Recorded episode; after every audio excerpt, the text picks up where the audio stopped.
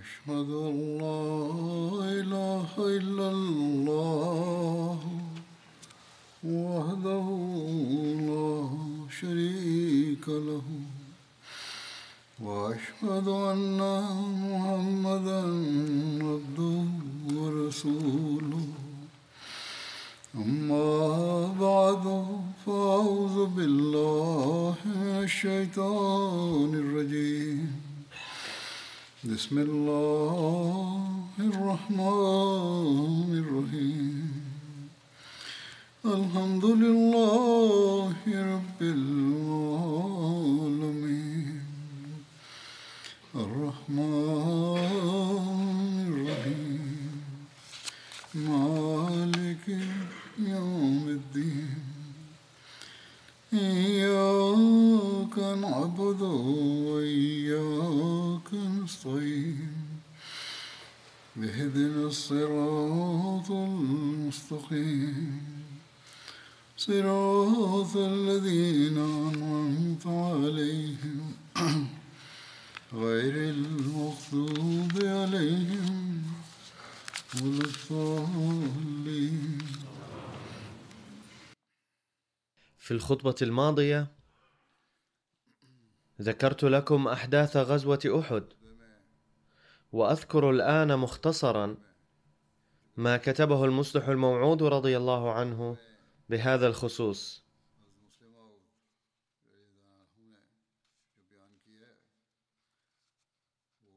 قال حضرته بعد فرار جيش كفار مكة من المعركة في بدر عادوا فأعلنوا عن نيتهم في مهاجمة المدينة ثانية لينتقموا من المسلمين لما تلقوا هزيمة في هذه المعركة. وبعد عام واحد شنوا هجومهم وهم في عدة تامة. لقد أحسوا بالمهانة وبالعار حتى أن رؤساء مكة حرموا على أقرباء الذين لقوا مصرعهم في بدر أن يبكوا حدادا عليهم. وقرروا توفير أرباح القوافل التجارية من أجل الحرب القادمة. وهكذا هاجم المدينة جيش من ثلاثة آلاف مقاتل بكامل العدة والعتاد والاستعداد تحت قيادة أبي سفيان.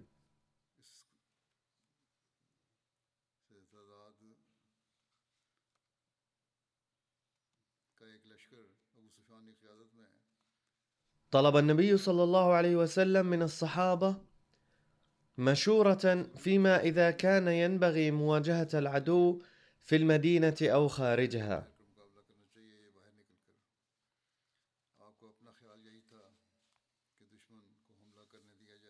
وكان هو صلى الله عليه وسلم يرى أن ينتظر هجوم العدو فبالتالي يكون العدو مسؤولا عن بداية الحرب.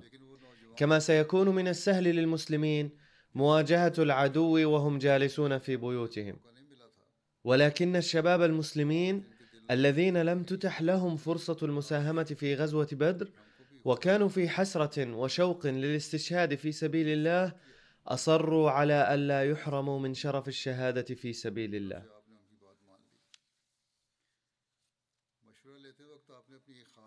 فقبل الرسول صلى الله عليه وسلم رأيهم. وعند الاستشارة ذكر النبي صلى الله عليه وسلم رؤيا رآها فقال إني رأيت بقرات تذبح ورأيت في ذباب سيفي ثلما ورأيت أني أدخلت يدي في درع حصينة.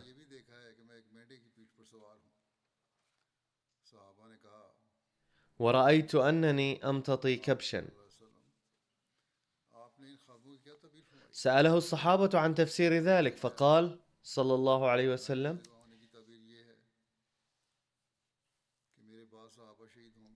أما ذبح البقر فالمراد به استشهاد بعض أصحابي في الحرب. وأما انفصام سيفي فأولتها شخصا كبيرا من أهل بيتي يستشهد. أو قد أصاب أنا بضرر ما في هذه المهمة.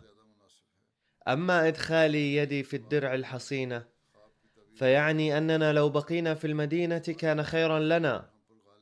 وأما ركوب الكبش فأولته أننا سنتغلب على قائد الكافرين وأنه سيقتل بأيدي المسلمين. فمع أنه كان واضحا من هذه الرؤية وتفسيرها أن البقاء في المدينة أفضل للمسلمين غير أن الرسول صلى الله عليه وسلم لم يصر على ذلك.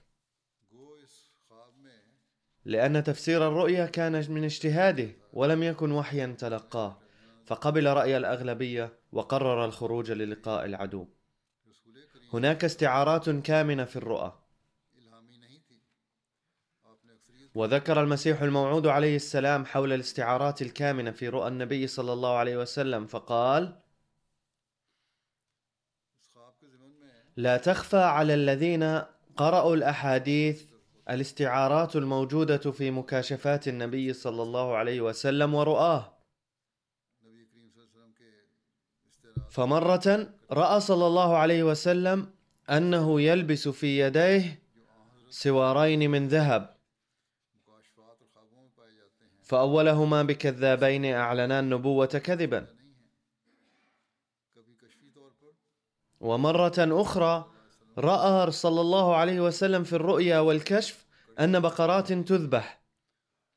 وكان المراد منها الصحابة الذين استشهدوا في معركة أحد.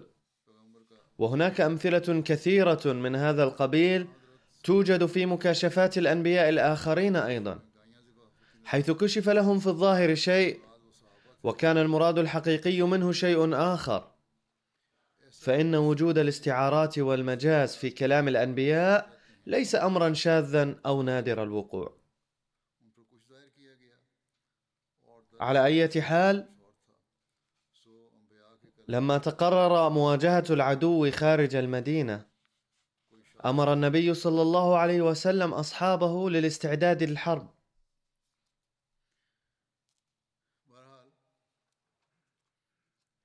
كما أنه بنفسه أيضا أخذ يستعد لها. وورد تفصيل ذلك كما يلي. كما ذكر كان رسول الله صلى الله عليه وسلم كارها الخروج بناء على الرؤيا فلم يزالوا برسول الله صلى الله عليه وسلم حتى وافق على ذلك.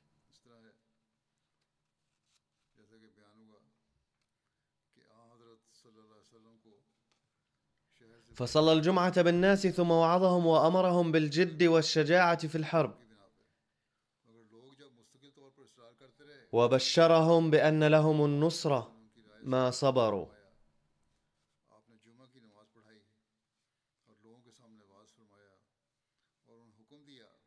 ثم أمرهم بالتهيؤ لعدوهم ففرح الناس بذلك. ثم صلى بالناس العصر وقد حشدوا. كما حضر أهل العوالي ثم دخل رسول الله صلى الله عليه وسلم بيته ومعه أبو بكر وعمر رضي الله عنهما. فعمماه وألبساه لأمته.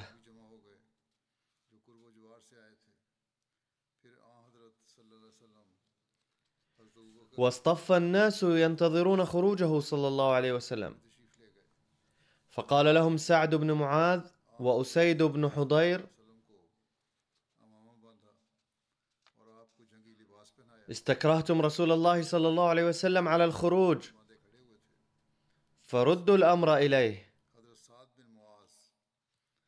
أي فما أمركم به وما رآه يكون خيرا لنا فأطيعوه. فخرج رسول الله صلى الله عليه وسلم وقد لبس لأمته وظاهر بين درعين. أي لبس درعا فوق درع وهما ذات الفضول وفضة. وذات الفضول هي التي أرسلها إليه صلى الله عليه وسلم سعد بن عبادة رضي الله عنه حين سار إلى بدر.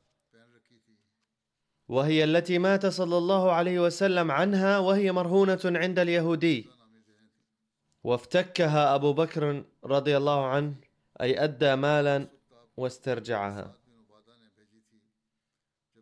كان النبي صلى الله عليه وسلم قد تقلد السيف في جنبه وألقى الترس على ظهره.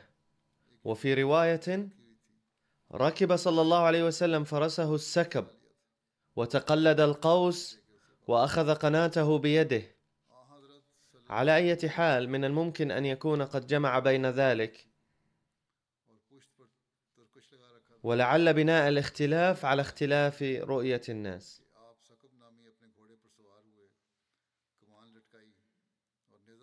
فلما خرج النبي صلى الله عليه وسلم لابسا لأمته أخبر أن مالك بن عمرو النجاري قد توفي. وأن نعشه قد وضع في مكان مخصص للصلاة عليه. فصلى صلى الله عليه وسلم عليه الجنازة قبل الخروج فقال له بعض الصحابة ما كان لنا أن نخالفك ولا نستكرهك على الخروج فاصنع ما شئت.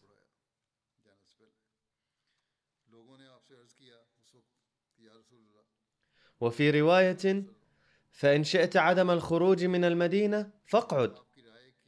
فقال صلى الله عليه وسلم ما ينبغي لنبي إذا لبس لأمته أن يضعها حتى يحكم الله بينه وبين أعدائه. وفي رواية حتى يقاتل.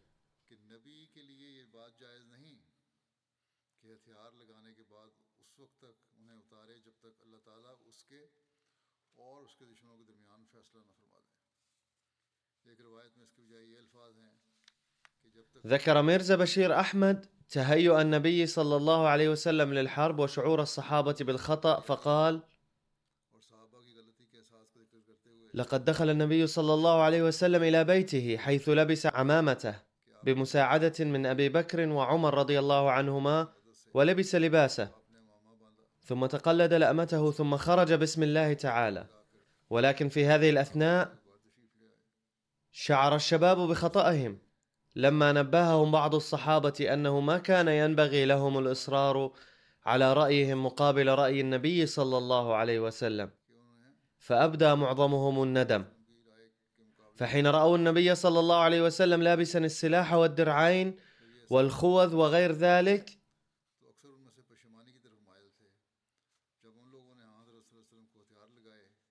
زاد ندمهم وقالوا له متفقين يا رسول الله.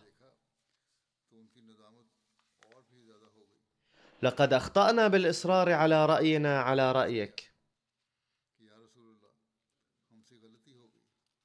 فاصنع ما بدا لك فسيكون فيه الخير إن شاء الله. فقال صلى الله عليه وسلم لا ينبغي لنبي الله إذا لبس السلاح أن يضعها حتى يحكم الله. فامضوا على اسم الله تعالى. فلكم النصر ما صبرتم.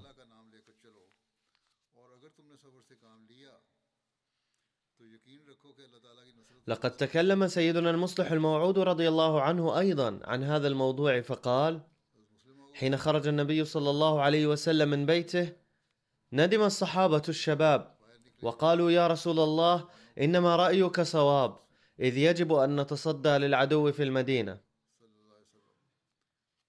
فقال إن نبي الله حين يلبس الدرع فلا يضعه. فالآن سنتقدم إلى الأمام مهما يكن من الأمر. ولئن صبرتم فسوف يحالفكم نصر الله.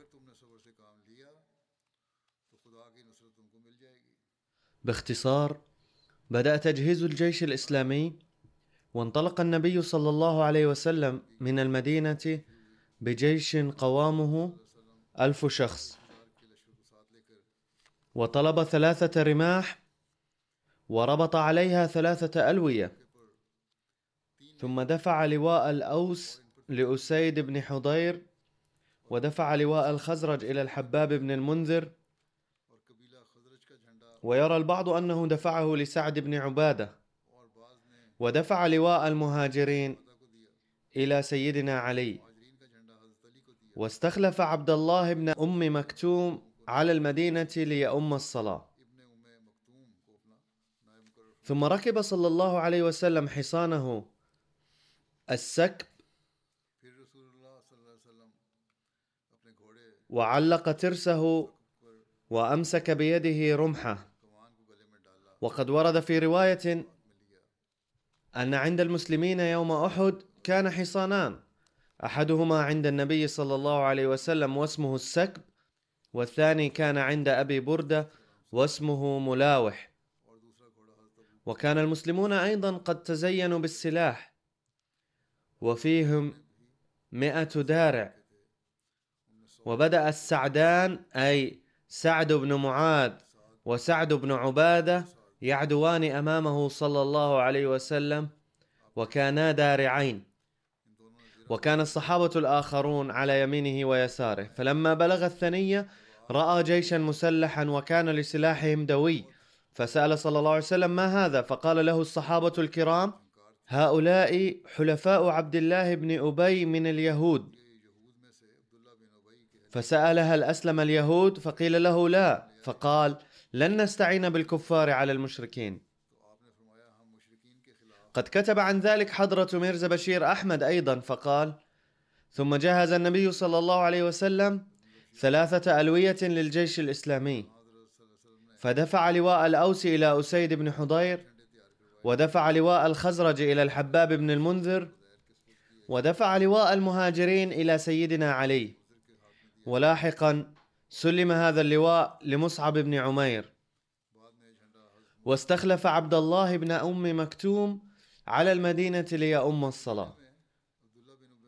وخرج من المدينة في جماعة كبيرة من الصحابة بعد صلاة العصر. وخرج سيد الأوس والخزرج سعد بن معاذ وسعد بن عبادة يعدوان دارعين أمام راحلة النبي صلى الله عليه وسلم. بينما الصحابة الآخرون كانوا يمشون على يمينه ويساره. وانطلق النبي صلى الله عليه وسلم ونزل بموضع الشيخين وهما جبلان حول المدينة. ثم استعرض أوضاع الجيش وأعاد غلمانا كانوا في رأيه لم يبلغوا الخامسة عشرة من عمرهم أو كان عمرهم أربعة عشر سنة.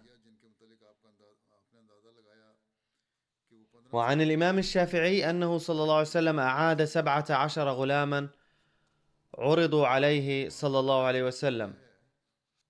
وكان عمرهم أربعة عشر عاما. ثم عرض عليه غلمان لهم خمسة عشر عاما فسمح لهم بالذهاب معه. فالذين أعيدوا لصغر سنهم كانوا أولادا متحمسين وذكرت أسماء بعضهم أيضا في الروايات وهم عبد الله بن عمر وزيد بن ثابت وأسامة بن زيد وزيد بن الأرقم وبراء بن عازب أسيد بن ظهير وأرابة بن الأوس وأبو سعيد الخدري وأوس بن ثابت وسعد بن بحير وابن معاوية البجلي وسعيد بن حبتة وحبتة هذه أمه وسعد بن عقيب وزيد بن جارية وجابر بن عبد الله وهذا ليس جابر بن عبد الله الذي روى الأحاديث. ورافع بن خديج وسمرة ابن جندب. فقيل للنبي صلى الله عليه وسلم عن رافع بن خديج أنه يجيد الرماية فأجازه. فكان صلى الله عليه وسلم أولا رده ولما علم أنه رام جيد سمح له بالذهاب معه. فقال سمرة بن جندب يا رسول الله قد سمحت لرافع بن خديج بالذهاب معك ورددتني مع أنني أقوى منه في المصارعة فقال لهما أن يتصارعا. فصرع سمرة رافعا فأذن له النبي صلى الله عليه وسلم بالذهاب معه.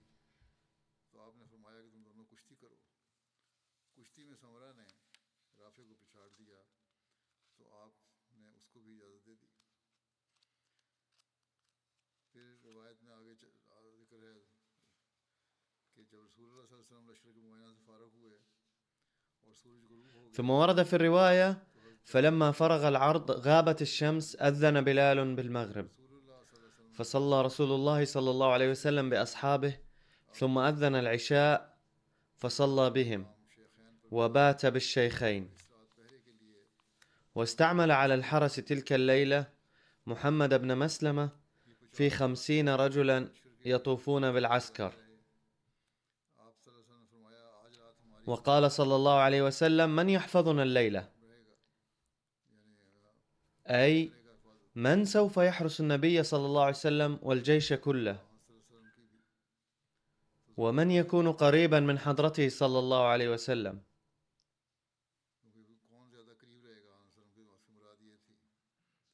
وكان يقصد من ذلك أن يتأكد من الحرس جيدا. فقام ذكوان بن عبد قيس فلبس درعه وأخذ درقته فكان يحرس رسول الله صلى الله عليه وسلم لم يفارقه. ونام رسول الله صلى الله عليه وسلم حتى كان السحر. وفي رواية أنه صلى الله عليه وسلم قال صباحا رأيت في الرؤيا أن الملائكة يغسلون حمزة.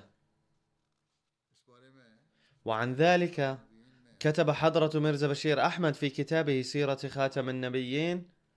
أحد جبل يقع على بعد ثلاثة أميال إلى شمال المدينة.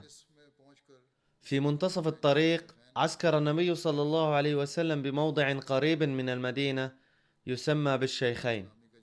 فأمر صلى الله عليه وسلم بعرض العسكر الإسلامي. فاستصغر غلمانا جاءوا متحمسين للجهاد فردهم. فأمر عبد الله بن عمر وأسامة بن زيد وأبو سعيد الخدري وغيرهم بالعودة. وكان رافع بن خديج من الأولاد الذين أمروا العودة ولكنه كان يجيد الرماية فشفع له والده إلى النبي صلى الله عليه وسلم بأن يسمح له بالمشاركة في الجهاد بسبب مهارته في الرماية. فرفع النبي صلى الله عليه وسلم بصره إلى رافع فوجده ينتصب كالجنود الشجعان لكي يبدو نشطا وطويلا. فنجحت حيلته هذه وسمح له النبي صلى الله عليه وسلم بالخروج معه للجهاد. وكان سمرة بن الجندب بين هؤلاء الأولاد الذين أمروا بالعودة. فلما رأى ذلك ذهب إلى أبيه وقال له إذا كان رافع قد سمح له بالخروج للجهاد فليسمح لي أيضا لأنني أقوى منه وأهزمه في المصارعة. ففرح الأب بإخلاص ابنه فرحا شديدا وأتى به النبي صلى الله عليه وسلم وأخبره بما يتمناه ابنه. فتبسم النبي صلى الله عليه وسلم وقال فليتصارع رافع وسمرة لنعلم من الأقوى. فصرع سمرة رافعا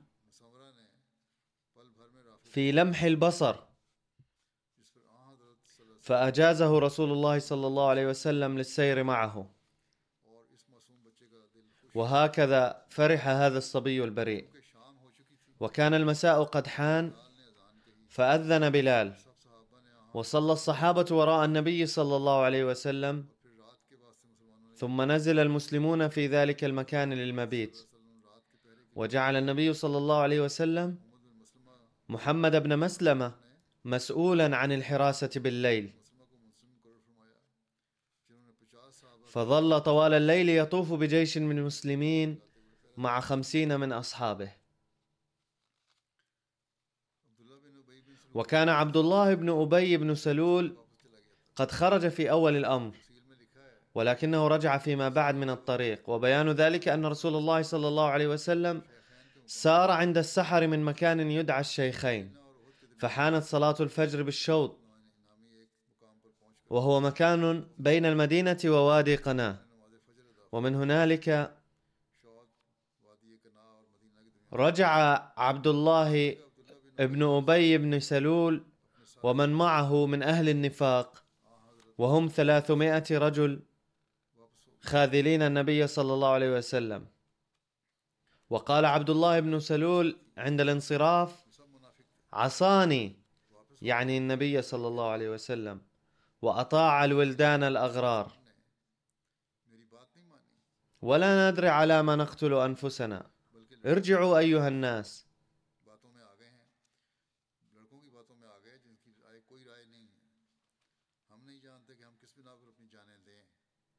فرجع المنافقون بأمر رئيسهم خاذلين المسلمين. فلما رآهم عبد الله بن عمرو وهو والد جابر رضي الله عنهما وكان في الخزرج كعبد الله بن أبي قال لهم يا قوم أنشدكم الله.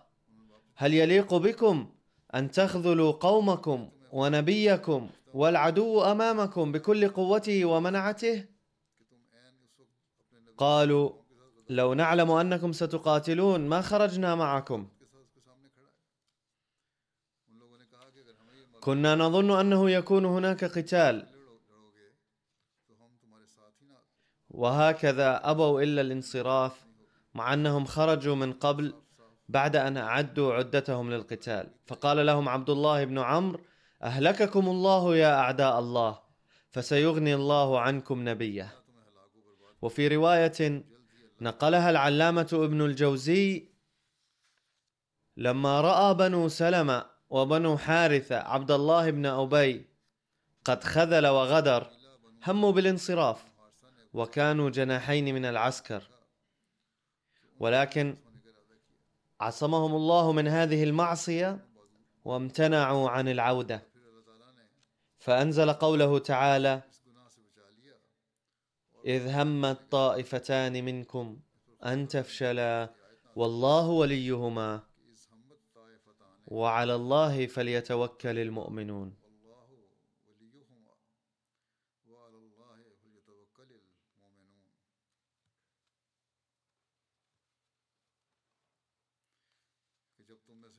دو گروہوں نے ارادہ کیا کہ وہ دکھائیں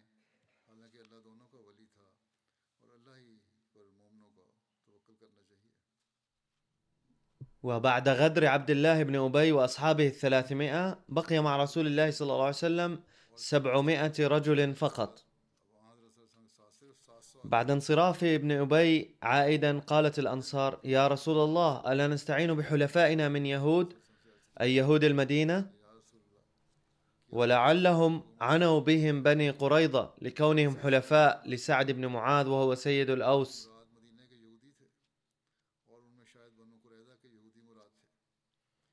وقال بعضهم كان سعد في الأنصار كأبي بكر في المهاجرين.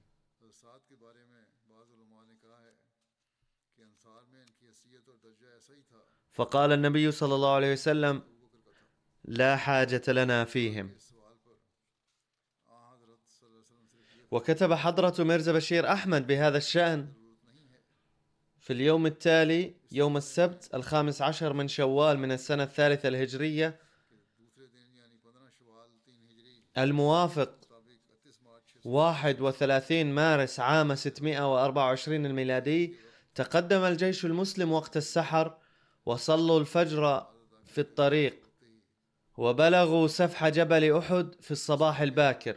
وغدر الخبيث رأس المنافقين عبد الله بن أبي بن سلول بالمسلمين في هذا المقام وانفصل مع ثلاثمائة من زملائه عن الجيش المسلم ورجع إلى المدينة قائلا لم يأخذ محمد صلى الله عليه وسلم برأيي وأخذ برأي الشبان الأغرار وخرج من المدينة فلن أقاتل معه العدو.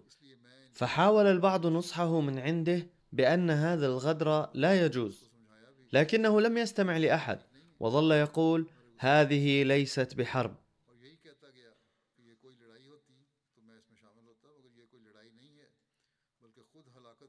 ولو كانت حربا لشهدتها إنما هو إلقاء للنفس في التهلكة.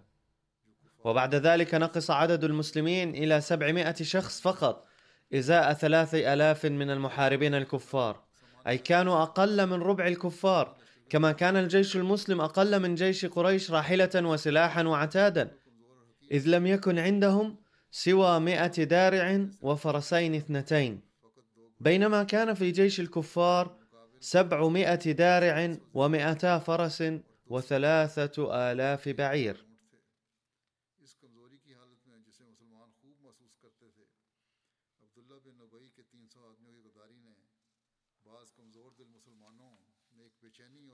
وفي هذه الحالة من الضعف التي كان المسلمون يدركونها جيدا أصابت خيانة عبد الله بن أبي وثلاثمائة من أصحابه بعضا من ضعاف القلوب من المسلمين بالقلق والاضطراب وبدأ بعضهم يتزعزع. وكما أشار القرآن الكريم إلى ذلك ففي هذه الحالة من الذعر والاضطراب أرادت قبيلتان من المسلمين وهما بنو حارثة وبنو سلمة العودة إلى المدينة. ولكن كان في قلوبهم نور الإيمان فتثبتوا بعد الاضطراب ثانية ولم يبرحوا مع سيدهم رغم رؤية أسباب الموت ماثلة أمام أعينهم. وقال حضرة المصلح الموعود بهذا الشأن سار الرسول صلى الله عليه وسلم من المدينة في جيش قوامه ألف جندي ونزل للمبيت على مسافة قليلة من المدينة وكان من عادة الرسول صلى الله عليه وسلم أنه إذا اقترب من العدو ترك جيشه ليستريح قليلا ويرتب عدته. وعند صلاة الفجر خرج صلى الله عليه وسلم فعلم أن بعض اليهود قد انضموا للمسلمين بحجة نصرة قبائل المدينة التي بينها وبينهم معاهدات. ولكنه صلى الله عليه وسلم كان على علم بكيد اليهود ومؤامراتهم فأمر بإرجاعهم فانسحب عبد الله بن أبي بن سلول زعيم المنافقين مع ثلاثمائة من أتباعه قائلا لم يعد الأمر قتالا الآن إنما هو إلقاء النفس في التهلكة. إذا كان هذا أحد أسباب انصرافه وخذلانه للمسلمين حيث اعترض على عدم ضم المسلمين لليهود إلى صفوفهم. وقال إنهم يلقون بأنفسهم إلى التهلكة. إذ يمنعون من جاءوا لنصرتهم في القتال. فكانت النتيجة نقصان عدد المسلمين إلى 700 مقاتل فصاروا أقل من ربع جيش الكفار عددا وأضعف منهم عدة وعتادا بكثير. إذ كان قوام جيش الكافرين سبعمائة مدرع إزاء مائة مدرع مسلم فقط ومائة فرس إزاء فرسين فقط لدى المسلمين. لما وصل النبي صلى الله عليه وسلم بجيشه إلى حرة بني حارثة ذب فرس أحد الصحابة بذنبه فأصاب كلاب سيفه وأحس بالتهديد فاستل سيفه فورا. يقول الراوي كان رسول الله صلى الله عليه وسلم يحب الفأل الحسن ولا يعتاف. فقال النبي صلى الله عليه وسلم له يا صاحب السيف شم سيفك. إني أخال السيوف ستسل اليوم فيكثر سلها. هذا ما يتفاءل منه. ثم خاطب النبي صلى الله عليه وسلم الصحابة فقال من رجل يخرج بنا على القوم من كثب من طريق لا يمر بنا عليهم. فقال أبو خيثمة أنا يا رسول الله. قال ابن سعد وآخرون أن اسمه أبو حثمة. فأخذه مع المسلمين من حرة بني حارثة وأراضيهم حتى وصل إلى شعب أحد ونزل هناك فجعل ظهره وعسكره إلى أحد واستقبل المدينة.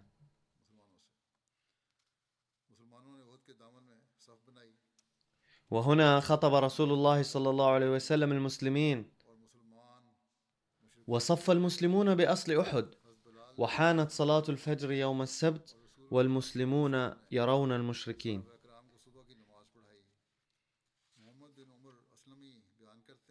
فأذن بلال وأقام وصلى رسول الله صلى الله عليه وسلم بأصحابه الصبح صفوفا.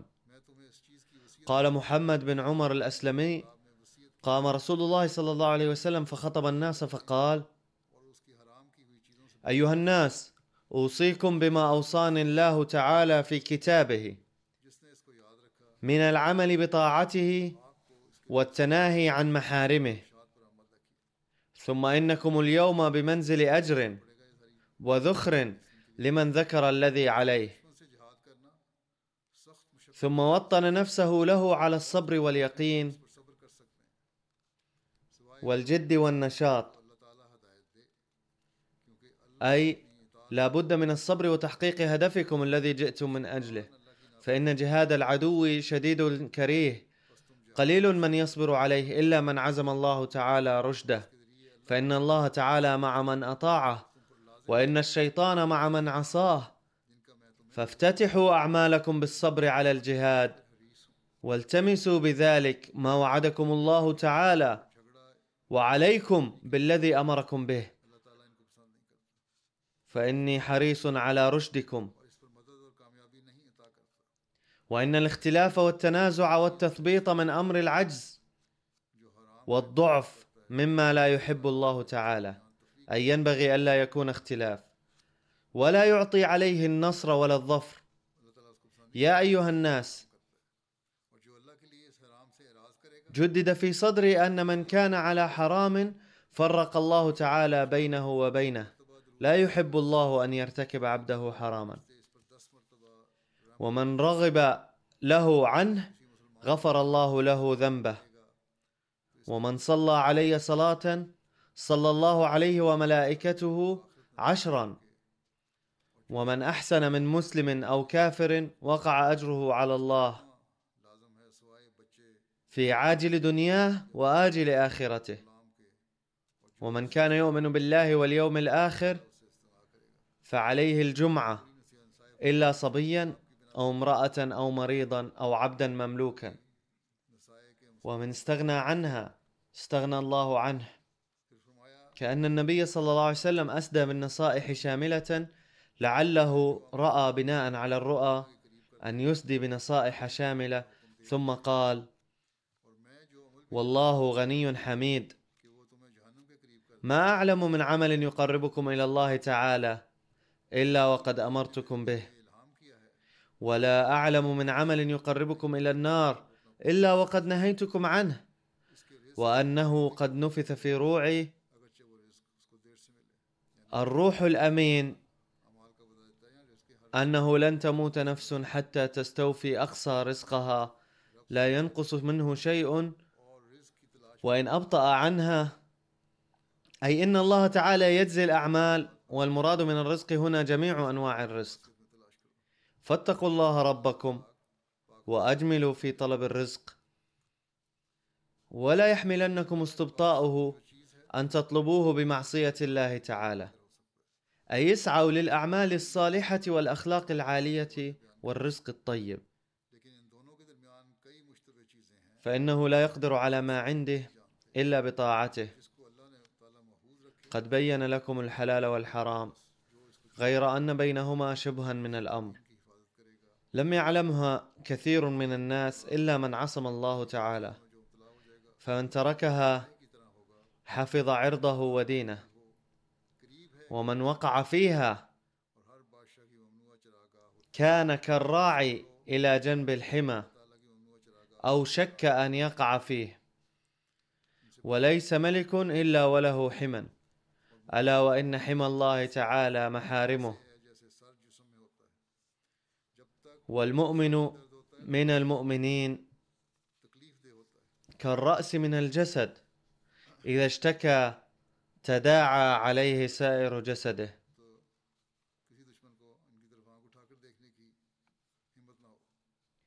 لو تذكر المسلمون هذه الأشياء اليوم فلن يجرؤ أي عدو على الاعتداء عليهم. يروي الخليفة الأول للمسيح الموعود رضي الله عنه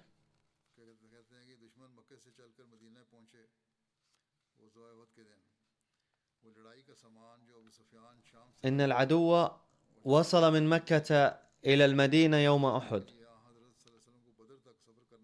العدة الحربية التي جاء بها أبو سفيان من الشام والتي لمنعها والتخلص منها ذهب النبي صلى الله عليه وسلم إلى بدر حيث انكسرت قوة الكفر. الآن جمعت نفس العدة لمحاربة المسلمين. ويشير القرآن إليه وإلى منفقه في الآية التالية إن الذين كفروا ينفقون أموالهم ليصدوا عن سبيل الله فسينفقونها ثم تكون عليهم حسرة. انضم إلى قريش بنو تهامة وبني كنانة في هذه الحرب وبلغ عدد جيش الكفار ثلاثة آلاف. وجميع القوات مسلحة. سبعمائة منهم من الركاب المدرعين وكلهم مصممون على الانتقام من المسلمين عاجلا.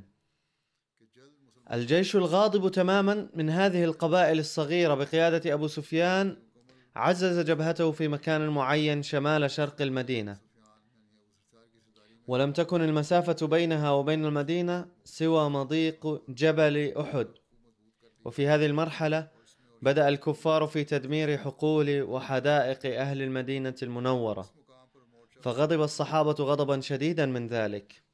وحميتهم للإسلام دفعتهم إلى الانتقام. فألحوا على النبي صلى الله عليه وسلم للسماح لهم بالدفاع.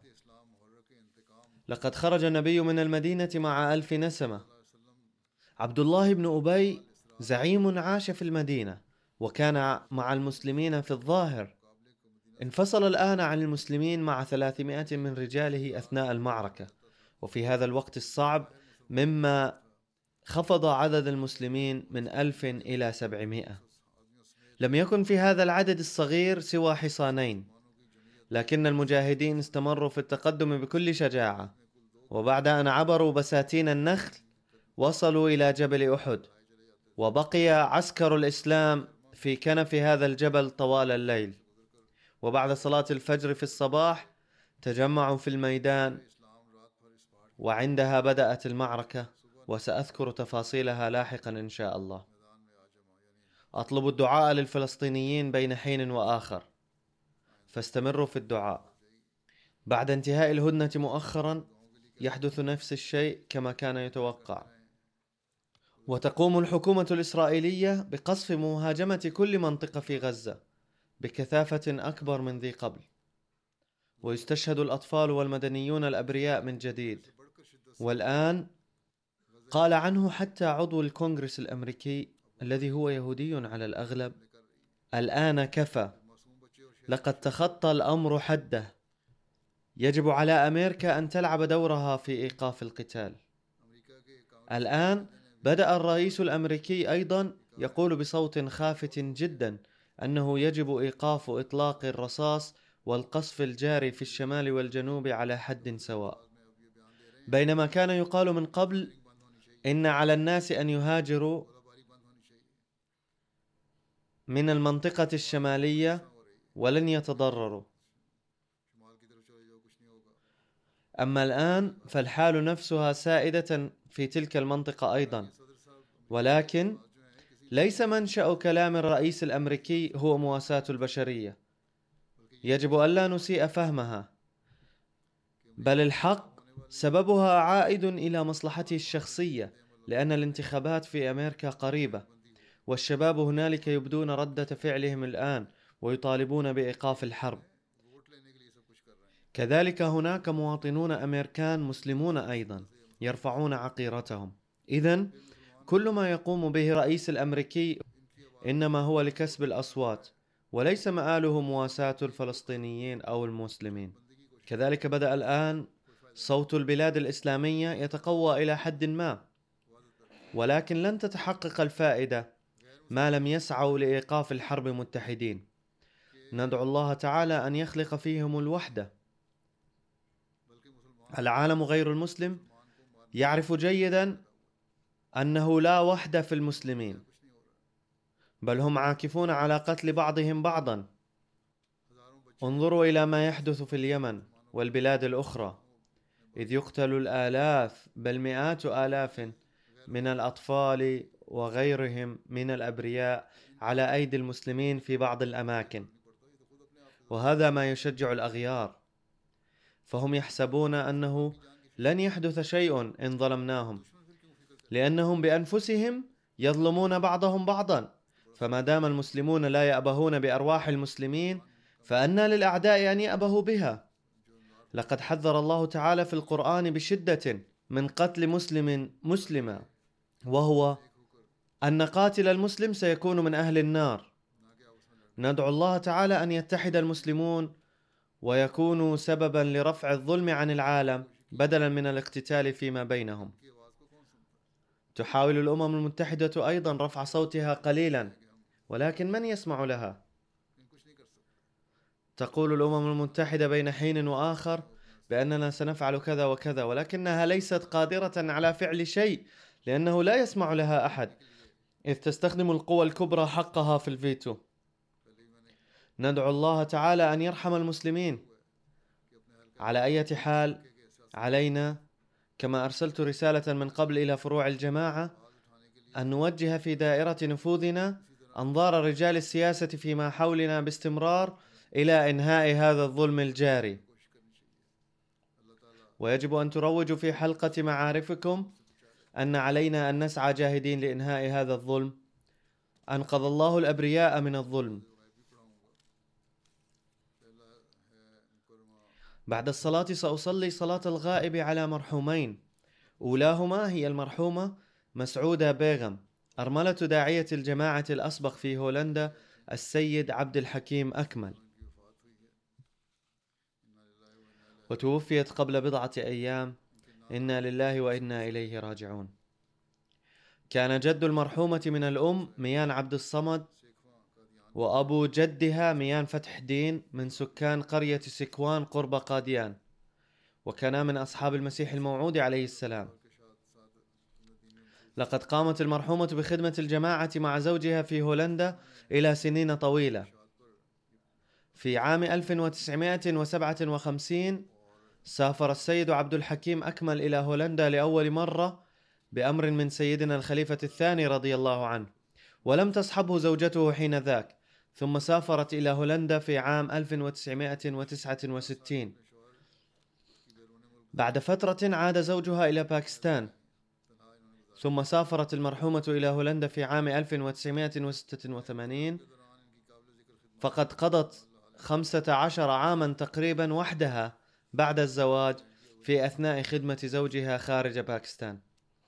من أبرز خدمات المرحومة في أثناء إقامتها في هولندا تأسيس لجنة اماء الله هناك، وكان لها شرف كونها أول رئيس لجنة اماء الله. كانت علاقتها مع الخلافة مبنية على إخلاص ووفاء كبيرين، كانت سيدة تقية وورعة جدا وملتزمة بالصلاة والصوم، ومشتركة في نظام الوصية. تركت وراءها ثلاثة أبناء وبنتا وكلهم يخدمون الجماعة بطريقة أو أخرى بإخلاص كبير كان أحد أبنائها رئيس مجلس أنصار الله في هولندا وإن ابنها الثاني أيضا قد انتخب رئيسا لمجلس أنصار الله في هذه السنة على ما أظن. وهو يخدم الجماعة إضافة إلى هذا المنصب أيضا. ندعو الله تعالى أن يغفر للمرحومة ويرحمها ويوفق أولادها للاستمرار في حسناتها. والجنازة الثانية هي للمرحوم الأستاذ عبد المجيد الذي كان قد نذر حياته وكان معلما في المدرسة الثانوية تعليم الإسلام في ربوة.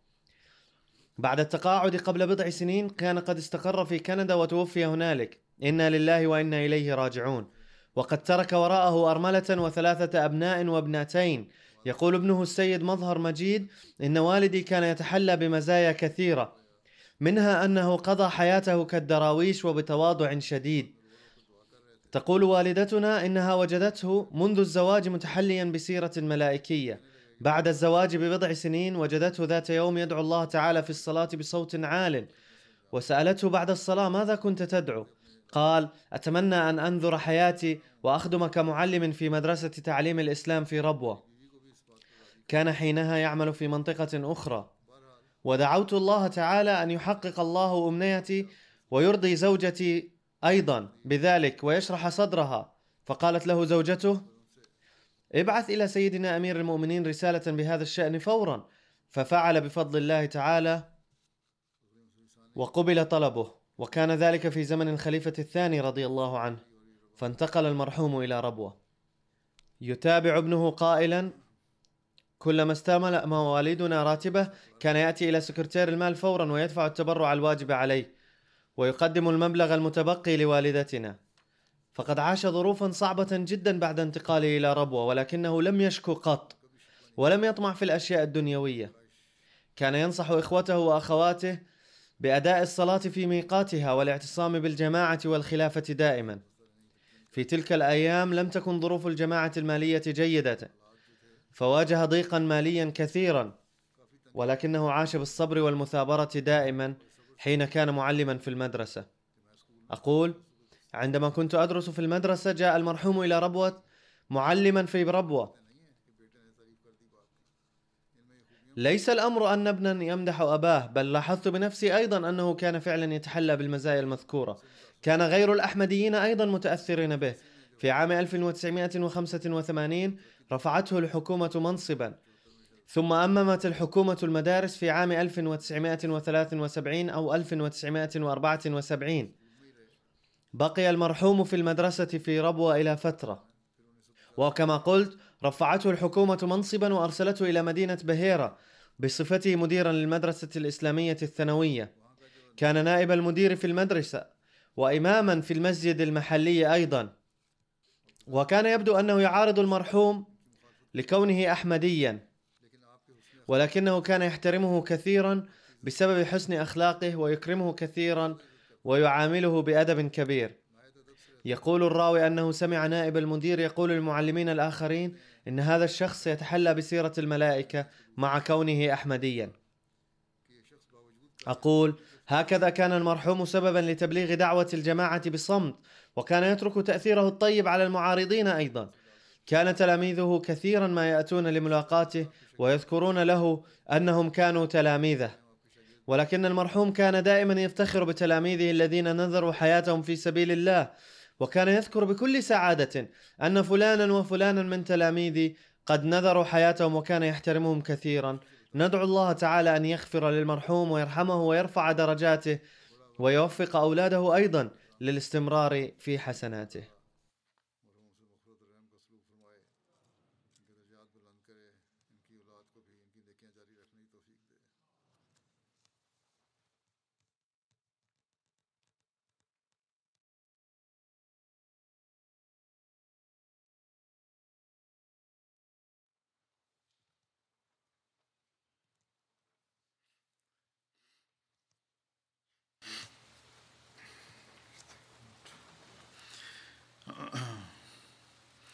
الحمد لله الحمد لله نحمده ونستعينه ونستغفره ونؤمن به ونتوكل عليه.